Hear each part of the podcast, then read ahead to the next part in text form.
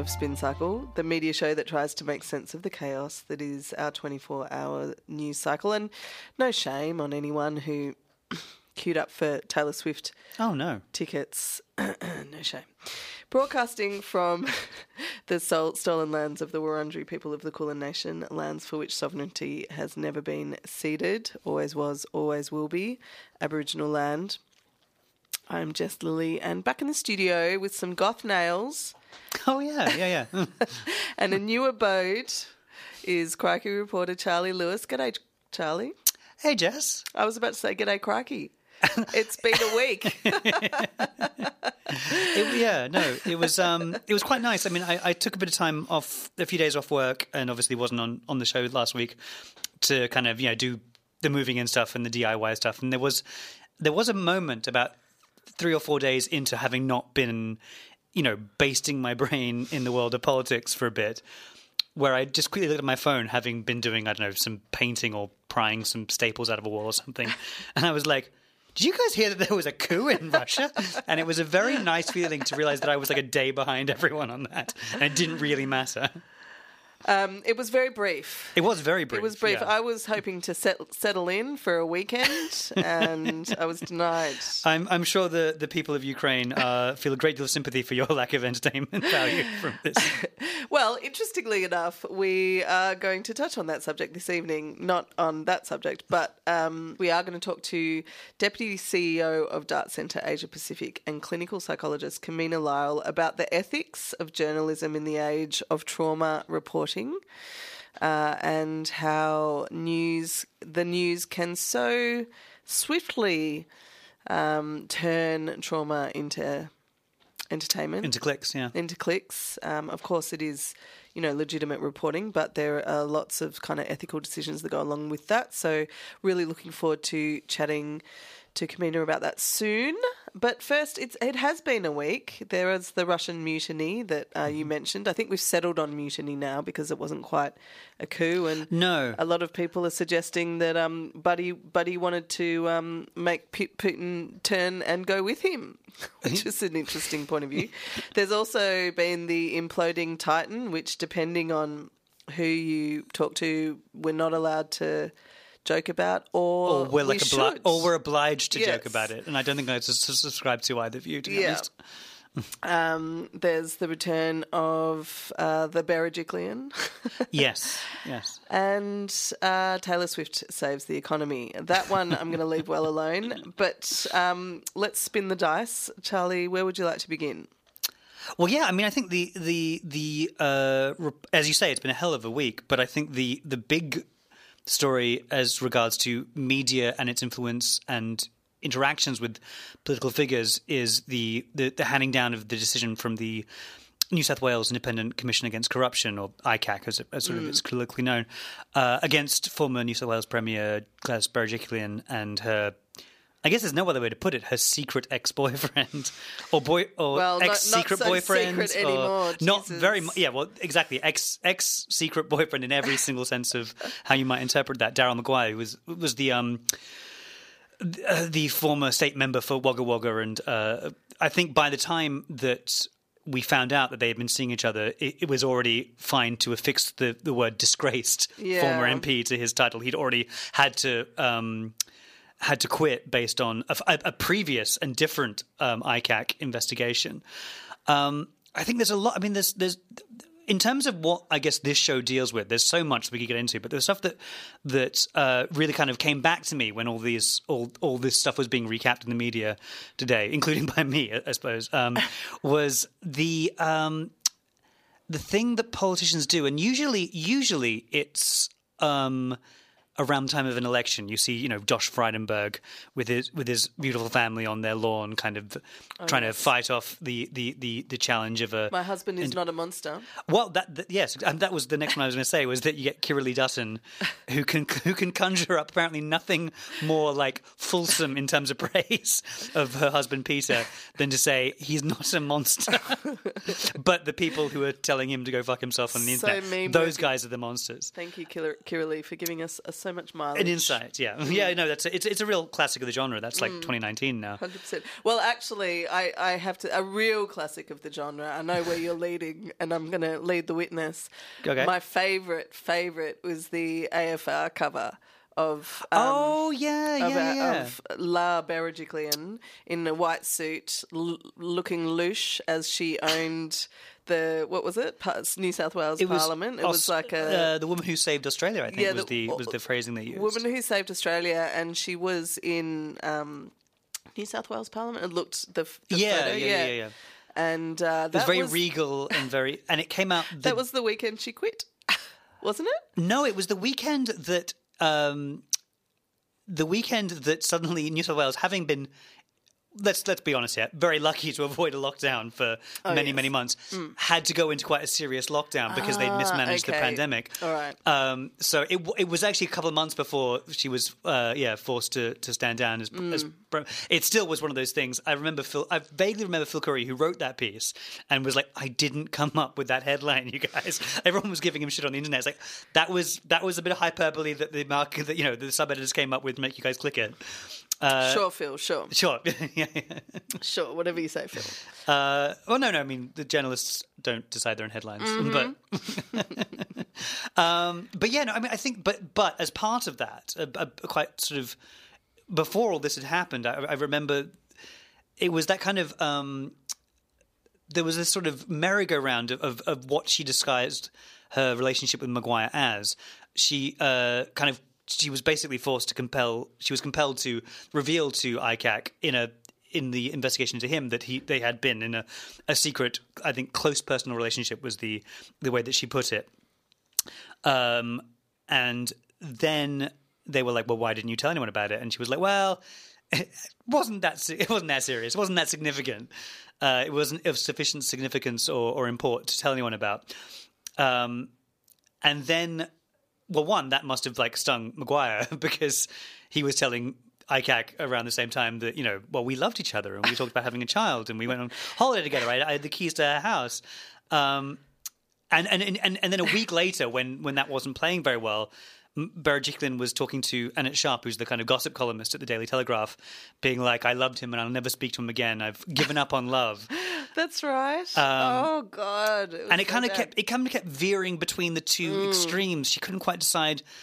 And and by the way, I, I think what I what I've really come to with all this is that whatever else you want to think about it, and obviously, like she's a a very very senior politician who literally was like in the middle of a fight with her her incredibly shonky boyfriend who happens to be like an MP that reports to her. She's saying, "Yeah, sure, okay, I'll I'll throw I'll throw money at your election. Now get off the damn phone." Yeah, I know. That's Like, what I was about to say. The same thing that um, I remember those voice messages, and she Yeah. just sounded so bored.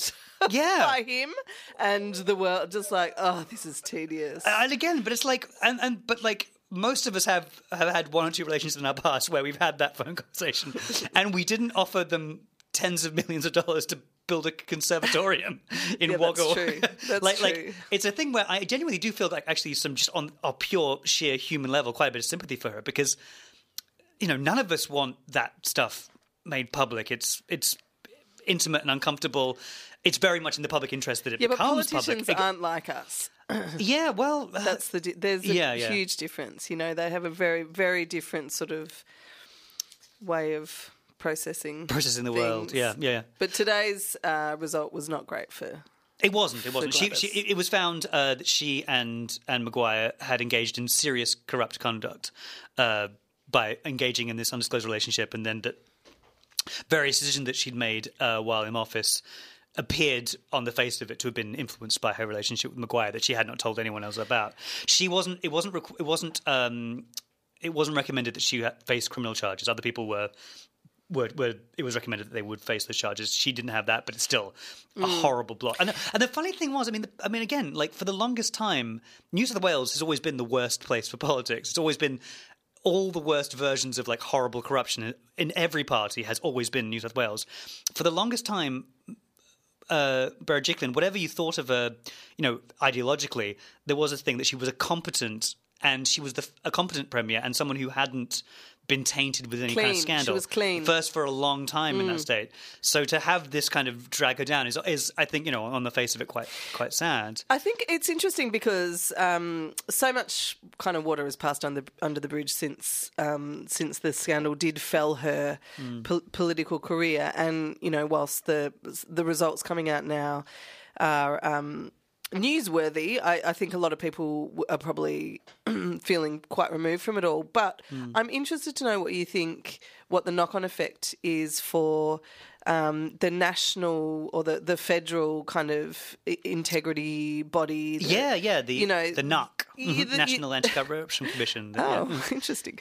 um, because that was such a huge electoral promise, you know, Yeah, yeah, yeah, and uh, uh, I don't know, you know, like with teeth. That's what I kept. I Yeah, remember, that an was- that was the- integrity that body was the, with uh, teeth, like the amount of the headline. Mm, times that was said by every single Labor politician. It didn't matter how much the uh, election went off the rails as as as um, people tried to get um, catch Albanese out.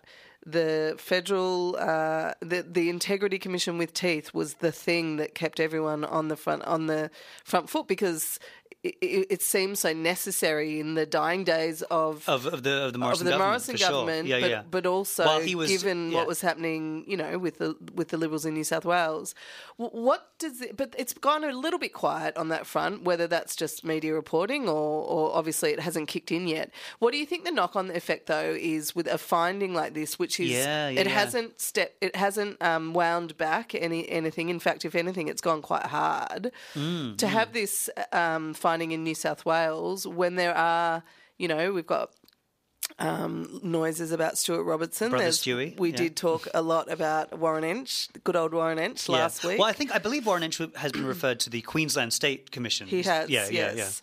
Um, what do you think the the, the knock on effect will have these findings Yeah, on on the federal? Um, Well, it's it's it's really really tough because obviously, like a, a body of, of any sort of that kind has to be un, unimpeachably insular, if that makes sense. They can't. They cannot be influenced by media pressure or by the decisions of another commission. That would be, on the face of it, a complete corruption of what they're supposed to be. They have to be completely. Um, but I, but I, you I know, I know what you're getting at, hard? which is the idea that Yeah. if if the first case that comes up that they, they, they examine, they say, well, well, Stuart Roberts got nothing nothing to answer nothing for. to answer for. It's gonna it's gonna look it's not gonna it's, it won't be great for the government, and uh, Yeah. that, that that is the first thing that happens. Of course, and and that's the thing is that obviously the people who make up that com- the the National Anti Corruption Commission, which which opens its doors next week. So it's actually I mean that if we if you enjoyed anything that came out of of hearing. Really painful phone conversations between Daryl Maguire and Gladys Berejiklian. Uh, strap in because we probably will be getting a lot more than that because all the part, both uh, the Greens, Liberals, Labour, they're all lining up to submit things to this. this- Amazing. it- it's going to be it's going to be a can't free for all. But uh, just to, just to quickly kind of cover off on that, ultimately they cannot be influenced by this stuff. But you, but you're right, it will look pretty funny Mm. if the first case they go, they go, well, it doesn't meet the threshold, so it's not that big a deal. Triple ah! Dart Centre Asia Pacific, Pacific is a project of the Columbia School of Journalism and represents a regional hub for media and trauma professionals and students who believe that effective reporting on trauma matters. Our guest this evening is their Deputy CEO, Kimina Lyall, a former jo- journalist. Kimina is a clinical psychologist who wrote a brilliant piece for The Guardian that was published a couple of weeks ago following uh, the Singleton Bush bus crash, looking at the ethical decisions the media make when covering traumatic events. And we thought it was very relevant to so much reporting right now. So we're very grateful the stars have aligned for our call tonight. Welcome to Triple R, Kimina. Hi, Jess. Um, first, can you tell us a little bit about the work that you do with Dart Centre Asia Pacific? Yeah, absolutely. So we're the only organisation which in, in the world really that's 100% dedicated to improving the quality of journalism through trauma literacy. Um, we are very, very um, convinced from our own experience and evidence that journalists that have some training in trauma literacy look after themselves better, look after colleagues better, and importantly, interview in a more sensitive and ethical way. But the the kind of bonus is they end up getting better stories. through this work. It's not just about, oh, don't do that, don't ask that question, mm. don't, you know, it's not about shaming journalists for what they do. It's about adding a perspective that most journalists never get to hear and certainly never get to see or learn in their journalism schools or most likely from their editors, which is a whole lot of trauma science about what happens to people when they go through these really horrific events. I have a, about a gazillion questions that I want to ask right now. I'm just like, ah, there's so much you could talk about. Mostly what we do, just quickly to answer your actual question, though, mostly what we do is training. Okay, great. Um, we Um, spend a lot of time in newsrooms working with journalists and, and hopefully imparting this knowledge. I'm sure it's something as well that is it, it's such an ongoing issue. You must have to adapt your training really quickly because the lay of the land at the moment is is so interesting in terms of um, you know social media reporting um, versus kind of legacy reporting and who gets clicks and who gets first to the story. And I'm going to get to all of that, but you do open your Guardian piece um, with your reaction to seeing photos in the media um, that uh, of um, victims in the that tragic Singleton bus accident in New South Wales a couple of weeks ago, and there were photos that um, that victims had posted to their social media pa- pages, which we often see, uh, you know, in, in these sorts of stories, and they bring a human face, I suppose, to the tragedy. But you also shared another perspective on those photos, which really had me thinking as well about, wow, if I was in that position. Can you talk us through that? Yeah, I think that um, in this, I've had lots of reaction to that piece, and some of it's been, wow, you know, they're public. People put them up on their profile picture, and therefore they're public. Um, and the point I wasn't making, I was making, wasn't that um, there was anything kind of illegal about what was taken. You know, you could still argue that there might be a copyright question, but let's just leave that whole debate to the lawyers. I was arguing that the act of taking someone's photo without, I mean, obviously if, if they've passed, but without the permission of those closest to them, is a further wound. You're mm. inflicting a further trauma on people who have already been traumatized. Because the definition of trauma, I mean, there's a thousand definitions of, of trauma, but the one thing they all have in common is powerlessness if, it, if there's no powerlessness, there's no trauma. Trauma is something that happens to us that we have no control over, whether that be a bus accident or a natural disaster or a sexual assault. Whatever the kind of version of the trauma is, that fundamental underlying truth is part of it, which is I am not in control of my own destiny in this moment.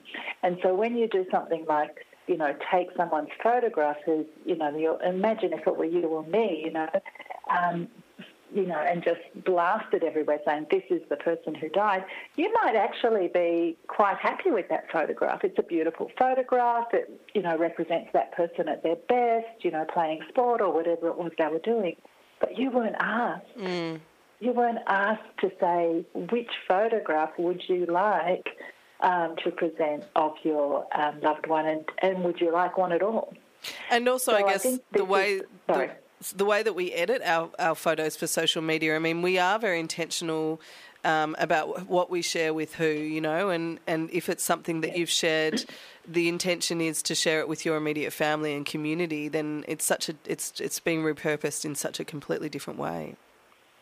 Yeah, exactly. And it's just unfortunate because actually the other side of the story is that we do need to see, or we don't need, but we have a desire to see who are these people that this terrible thing happened to? You know, and the nuances of this particular story where they were all friends, they were all coming home from, you know, a wedding, you know, there was, you know, there was some commonalities that they seemed to have with each other in terms of their age, their life experiences. And so we're curious. Hmm. Now, why are we curious? This was kind of one of the other points I was making in the article. It's very easy to kind of go, well, look at those terrible journalists and look at that awful media and they're just trying to get clicks and they're just trying to sell. But the reality is, is that human beings, and in fact all animals, we are wired to get information about danger.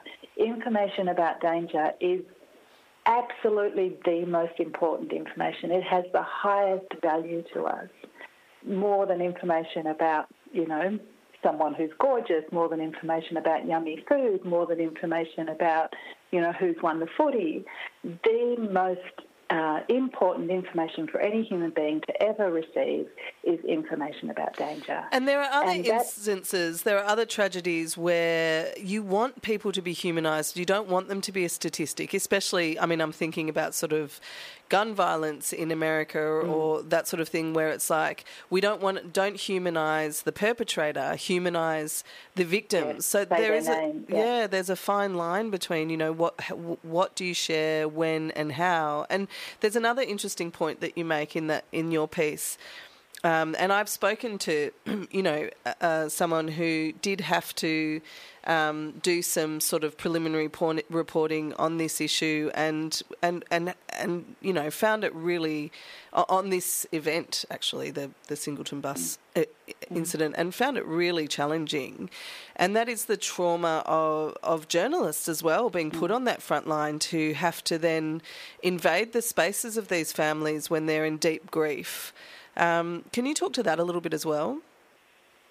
Yeah, absolutely. Um, people people think of you know police, fire, AMBOs, SES um, as being on that front line of those experiences. You know, I like the image of you know an event happens, and you know people are running away from it. They're running away from the fire. They're running away from the bomb blast or whatever it might be. It's the journalists the fire is the ambos, etc., that are running towards it. And in that um, context, people almost never think of the journalists as being exposed to trauma. And there's a few reasons for that. One is that generally the community don't like journalists. You know, that's been my experience all my life as a, as a working journalist, and it's a very common thing. They're intrigued, but actually, you know, hate the media, even though they consume it. Um, and but the other reason is that we're kind of invisible. You know, like we're behind the camera filming the firing. Hmm. and so it's not so obvious that, you know, people, it's not so obvious that the journalists are there. But every single journalist, if, particularly if they stay a long time in the career, 100% of journalists have been exposed to trauma through their work. Um, some many, many, many, multiple times, multiple traumas, daily exposure. If you, you know, just are unlucky enough to be on a beat, um, sometimes that trauma is incredibly close to home. You know, it's a story about a child that's the same age as yours, or it's a sexual assault and you've had sexual assault experiences in your in your history, or it's you know your community, it's it's your friends, and this is particularly the case for rural and regional reporters. They go to car accidents, bus accidents, and it's their friends um, or people that they know in the community. So, and journalists themselves are almost never aware that this is a trauma experience. And part of that is like, well, I've signed up for this gig. You know, I've chosen this job. But part of it is also that their employers, the the kind of industry or the community of journalists, up until very recently, haven't haven't even occurred to them. And you know, I personally know of dozens. I mean, I left journalism because of, of trauma exposure, and I know dozens. I was speaking to someone just today um, who you know, was reporting on the Royal Commission in Child Sexual Abuse and just said one day, I can't, I can't hear these stories anymore. Um, and so there's a, there's a, um, a loss, a loss of knowledge, a loss of skill, a loss of, you know, we think this is a free speech issue. We haven't even got to, you know, trolling and doxing, but we think if we can't keep our best quality journalists in in the industry working to expose, you know, do the best thing that journalists do, which is shine a light on truth and expose corruption and, you know, create things like sexual um, uh, royal commissions into childhood sexual abuse. That came from journalism. That would never have existed. That would never have happened if it wasn't for journalism. I suppose Um, Yeah, sorry. Sorry. I can talk and talk and talk. Interrupt me whenever you want. Um, It's fascinating. Thank yeah. you.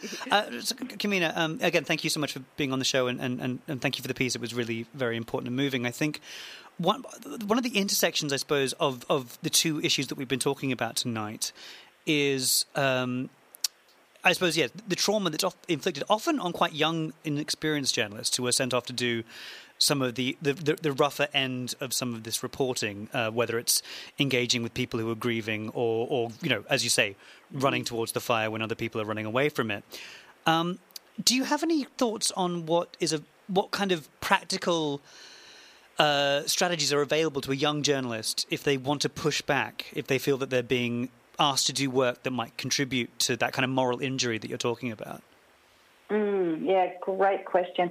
I think some of the there's a couple of reasons why young journalists are, are given that exposure. One of them is the older ones have done enough. You know, they Yeah, know what yeah. they're in for, and they're they're the you know chiefs of staff or the editors that can now have some control. Um, and the other one is it's kind of historically been a little bit of let's you know throw you in the deep end. Let's see if you're cut out for this gig. Um, and I know from myself, you know, one of my first stories was the Port Arthur massacre, and at the end of the week, I was in floods of tears, and my editor sort of took me out for a drink, and then said, you know, you know, you, you know, you know, you chose this this career, don't you? And that was his kind of pep talk. you know, it was kind of Oh, wow. harden up. Yeah. Um, so, um, yeah, I think that what's happened, like I was in a newsroom recently um, doing some training, and I kind of made this point about the young journalists, and they said, no, we're protected. These guys, you know, our senior colleagues do the opposite now. They protect us from this kind of exposure. And I was like, hallelujah, you know, finally our kind of message. I mean, we've been doing this work now for 20 years, kind of plugging away, plugging away, plugging away, and finally it's starting to come through um, in some organisations. So I think I think it's not on the journalist. It's got to be on the community of journalists. It's got to be on the mm. newsroom. It's got to be on the, The editors. leadership. It's got to be on the mm. leadership. Yeah, and and really understanding that you know you you you will lose them. You will lose good journalists. But also, you're missing good stories. You know, mm. the ability to kind of go in deep in a trauma sensitive way with a community, with a, you know, someone who's had a traumatic experience and tell that story in ways that are not about the cliches and not about the archetypes, um, you know, the archetypal victim, the archetypal villain, to just get into the kind of broader context of who this person is and what happened to them and empower them to say what happened to them. You know, my favourite question, and this is one that I train on, is when you are going to, to sit with someone who, to interview them, ask one question and one question only, which is, what would you like to tell me? Mm-hmm. And that immediately empowers the person. Any question at all that puts the power back on them. Would you like it if we published a photograph? Which photograph would you like us to publish? And, you know, making that consent to the interview continuous. It's not just about, here I am, I'm a journalist, can I ask you some questions? Yeah, okay, bang. And from then on, bad luck, what happens from that mm-hmm. moment? It's checking in. Is it okay for us to be talking about this? Is there anything you want to ask me about the process of producing this story? All of those things are incredibly skilled. They're, they're, they're skills that you can learn, but the impact of them is that the person says something you're not expecting. You know, they they open up in a way that you're, oh, I never thought of that. And then if you do this all the way through and you kind of check back in with them, you know, notice you told that to me, how are you feeling if I write about that? Often you'll get even more. Oh, yeah, but, you know, I forgot to tell you this bit. Um, it really is quite profound when you empower someone who has lost power over their story to regain power over their story. Kimina, I absolutely love this visionary utopia. But I mean, I think the cynic in me, though, is sort of. I guess I, I, I love the idea that that um, is happening more, and I don't know. Maybe I'm too much on the combative end of sort of social media, where. Um, you know, where where there is sort of reporter news organisations pitched against news organisations and, and trying to sort of outdo each other with undermining mm. perhaps sometimes um, narratives around certain victims. I mean, there is one mm-hmm. one I want to mm-hmm. sort of mm-hmm. address, which is um, recently the Canberra Rape Crisis Centre put out an open letter saying that in the past media would contact them to double check um, how they could make their, make sure that their reporting wasn't triggering and was sensitive to, to people who might have been traumatised by that by the subjects that they were discussing. Whereas um, recently that they were be, they were being contacted, inundated.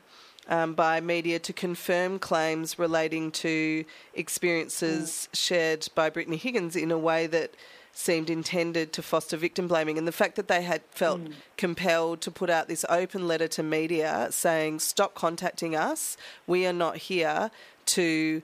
Um, to reinforce your narrative, what how, what does that make you think in terms of where we're at, the landscape at the moment, um, the media landscape at the moment, this quite sort of ideologically polarized media landscape, where they might be using people's trauma to to reinforce an ideology. Yeah, yeah. Oh, where do I begin? There, there are some news organisations who have not engaged with DART um, globally, not just in Australia, um, and there are many who have. Um, I'll leave you to kind of deduce Right. which is which. Who's who Um, in that particular? Yeah. Oh, my little pals introduction tell me I know who you're talking I think regular listeners of the show will know will know what you're what you're guessing at there. Think about this. Um, and yeah, look, I mean, part of this, and this is also my point, you know, we have to take responsibility for where we are as a society. Partly it's that thing I was talking about, that innate, you know, desire to learn more and more and more about danger that we all have. But part of it is, you know, one thing that I always get frustrated at with at um, at parties is, you know, dinner parties and things when people say, "Oh, yeah, but the media only do that to, you know, sell or get clicks or whatever." And I'm like, well, who's clicking? Yeah. Who's buying? Yeah. You know, like at the end of the day, don't, you know, like, yes, absolutely, there's responsibility there. But this is a societal issue. And when we're talking about, oh my God, when we're talking about misogyny, when we're talking about, you know, um, you know, way, you know, other contexts, you know, racism and, you know, all of that, part of this story, it's part of what's going on here. And if we're not able to broaden our lens to see that, um, I don't know, you know, there's not much hope for us. So I don't think it's the the media are absolutely part of it, but they're not the sole um, Yeah, the sole driver of this. Community, do you Yeah. think? Um, and I, and I know that there's uh, there's always the, the reluctance, and I, I share it as as a journalist. There's always the reluctance to kind of reach for things like regulation because obviously that can be very positive, but can also be used to, to kind of stymie useful debate. But do you think, in terms of sort of trauma informed reporting and, and issues like you've spoken about, do you think that the current guidelines, for example, say the the MEAA uh, Code of Ethics, uh, do you think those are currently sufficient to deal with the the challenges, I suppose, of of, a, of the modern reporting world? Yeah, look, I have to embarrassingly say I don't remember the MEAA Code of Ethics. Um, Well, that says something in it's itself, not doesn't something it? I wake up reciting. um, but I'm also not a journalist anymore. I mean, I'm pretty sure there was there is something in there about you know invasions of privacy and um, and all of that sort of stuff. I mean. I don't know how. I mean, yeah, if there was a way to regulate it, great, let's go for it. But I think it's more about skills and it's more about ignorance um, in that, you know, that kind of gotcha journalism, first on the scene, first with the photo, first with the grab, whatever the grab is, and then see you later, I don't need you anymore. You know, that, that kind of journalism has actually been around forever, as long Yeah, as journalists yeah, have exactly. Um, and probably will always be. So, you know, I guess at DART we're, we're kind of focused on let's bring something else to the table, let's broaden the picture, let's, you know, rebalance somehow so that, yes, those moments will occur and they'll be terrible, for everyone involved, but at least there's a broader conversation within, you know, the journalism community, and we're seeing it. We're seeing it in universities. We're seeing it, you know, with the journalists themselves wanting, you know, wanting to be better, wanting to, you know, look after themselves and others. So I don't know that we're ever going to eradicate that real, you know, urgent, I've got to get this no matter what. Mm. Um, but I think we can add to it. We can, you know, we can add different perspectives, and hopefully that will. there's, know, there's something else. Some difference in the world. there's something else I wanted to ask you about. Um, and you know, I know we're kind of slightly straying off topic, but uh, this is so fascinating, and I'm like, oh, I want to ask about this and this and this. So just this weekend, um, obviously the the the world was glued to the demise mm. of a submersible.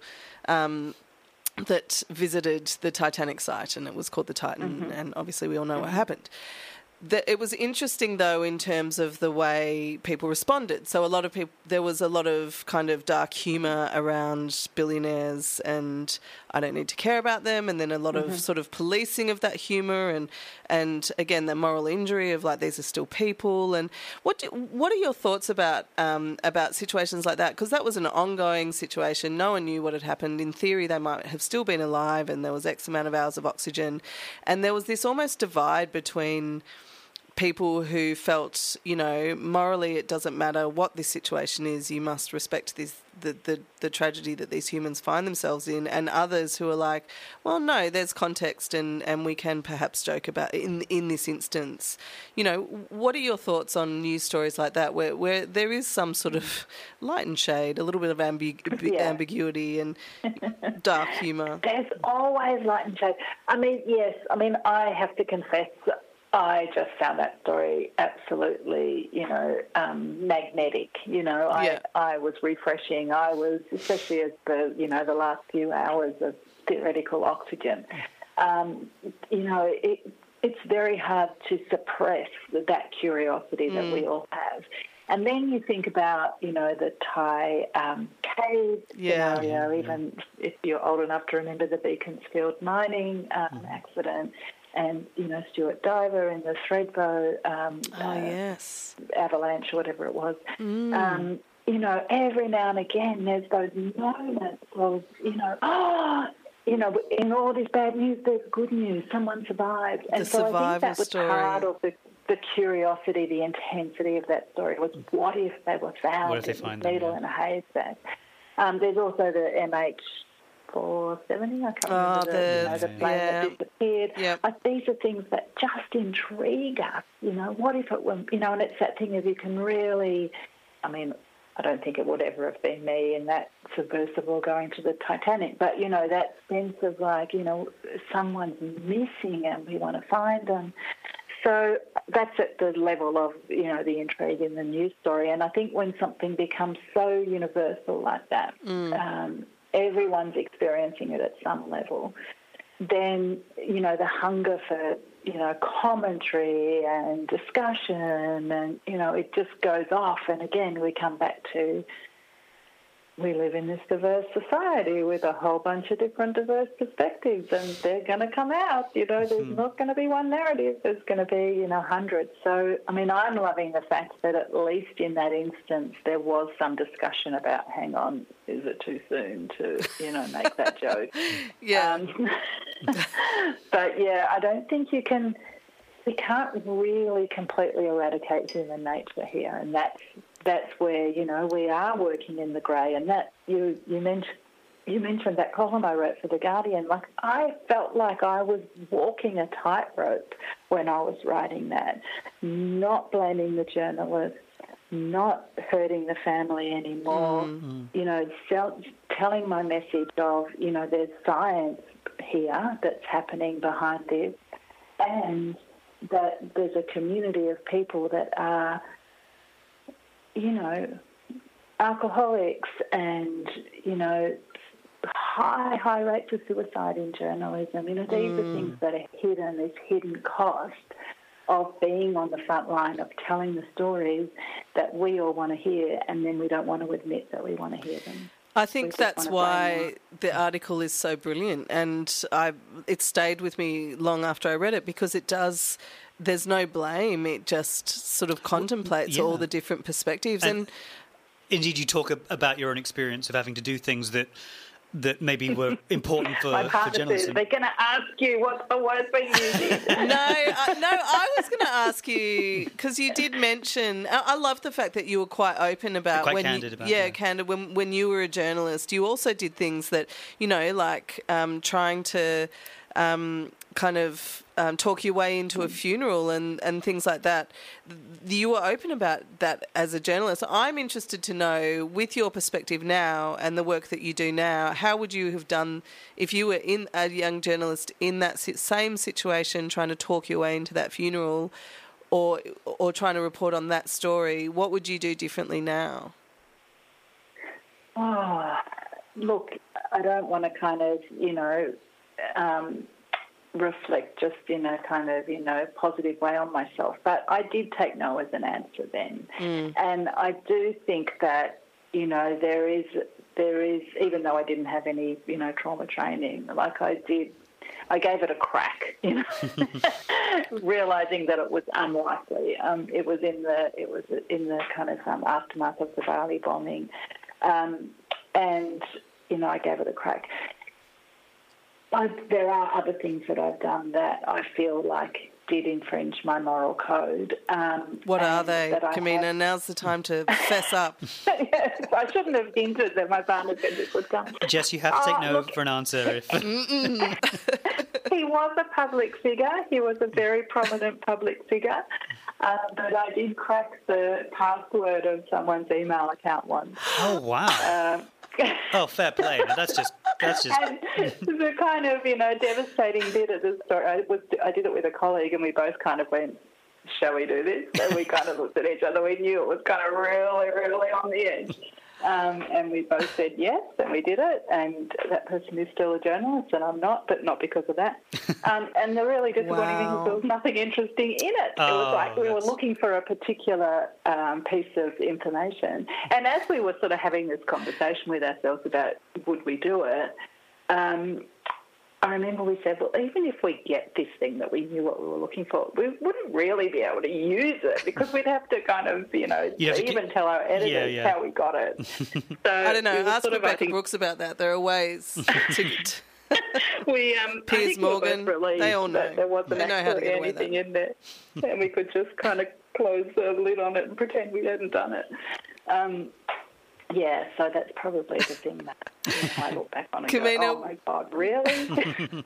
we'll let we'll let you get back to your evening. Thank you so much for joining us this evening. It's been a fascinating look into um yeah, it's been great, and I and I hope you write more because I love that piece in the in the Guardian. Oh, I think you. I think it's something that we constantly need to contemplate more of um, as our indus- as the uh, as media becomes more fractured and journalism becomes, you know, probably more fractured, a little bit more combative, Mm. and and kind of looking for an audience. Um, so thank you so much. Absolutely.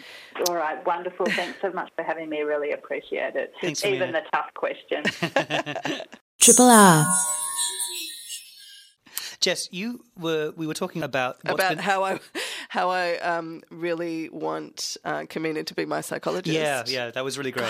She was um, a really yeah. thoughtful. I mean, again, I think we, we were talking like, about can how. you explain my trauma, Kimina? well, I kind of, You've I- explained that trauma so well. I want you to explain. I did actually find myself- while I'm in fit, curled in a fetal position Yeah, yeah, under yeah. a rug, patting your dog. I did find myself wanting to talk to her about things I'd done that I felt a bit un- uncomfortable about. You should have, Charlie. Well, that was the opportunity. I, I don't know. She was so Her generous at the time. rate is probably quite high. that was the chance you had. So, what's going on in the world of influencers? to quickly to shift gear slightly. Um, oh shit! I've got to get that piece up. I, I've completely lost it. Um, okay, so what you're talking about is uh, our friends at Shein. I don't know. Is that how you pronounce it? That's how I've always thought it was pronounced, but um, but I'm not sure. I think it's Shein. Yeah. Oh, okay. So um, I have never bought anything from Shein. I've sort of they've been on my peripheral. They're like, a, they're like a they're like a fast fashion fast fashion website yeah. retailer. Um, it's it's just never crossed my path. I'm probably too old. I don't know. Uh, anyway, there has been a long time discussion about um, Shein's problem- problematic environmental and labour practices. Um, you know, un- just all the stuff. All, that all the things that, that we all associate fashion. with fast fashion, Hundred percent. they've, they've, they've been accused of. Yes, so underpaying, overworking warehouse staff, stealing designs is another one. Oh, of- yeah, plagiarism was a big thing with yeah, them, wasn't it? Yeah. of independent designers. Um, Alleged plagiarism, I should say. selling really a really really high number of garments for uh, extremely low prices so that you know fast fashion quandary like the materials that you're using all that sort of stuff so um, it has whilst for a long time they managed to stay above the curve in ahead of the curve in terms of their um, just the fact that they were you know able to pump out stuff that's on trend really cheaply um, it, it, it's made that reputational damage has made a dent and I imagine, you know, given the margins and given the volume, that they needed to do something about it, right? Yeah. So rather than rather than fix their practices, they in the last few weeks invited a bunch of influencers on a brand trip to China to report on how great the conditions are instead of Oh, well, that is reassuring. instead of, you know, um, actually Reforming their, their, their like labour practices or something. Yeah. So um, a bunch of these influencers um, toured one of the factories in Guangzhou and documented their experience on their social media. But it was called their Innovation Factory. Um, and Alarm bells are immediately ringing. as a lot of people pointed out, um, there were no nothing was on. No machinery was on. Uh, uh, obviously, um, the influencers gave them an A one vote of, um, you know, confidence, uh, uh, confidence. yeah. Carry on. It all looks fantastic, beautiful, shiny, great people. I really everyone's like, happy. the- I, I quickly looked it up while we were talking about it, and, and the, the, the quote that really got to me was uh, an influencer called Dani Carbonari. oh yeah, she's come under some some some scrutiny. And their quote with was her with her in depth investigative reporting. Yeah, yeah. Uh, well, th- th- they're like their in- endorsement was they've definitely not underpaid me, which I'm sure is true. and that's all for this week. Thanks for listening. You can find us every week on your favorite podcast platform. And you can follow us on Twitter at Naj Samble. at Lily Juice. And at the Shuffle Diary. You can also listen in at rrr.org.au via on demand for the radio version of the show. Want to support Spin Cycle? Become a Triple R subscriber. Your subscription helps keep the station running and helps Triple R produce and create great radio and podcast content like this.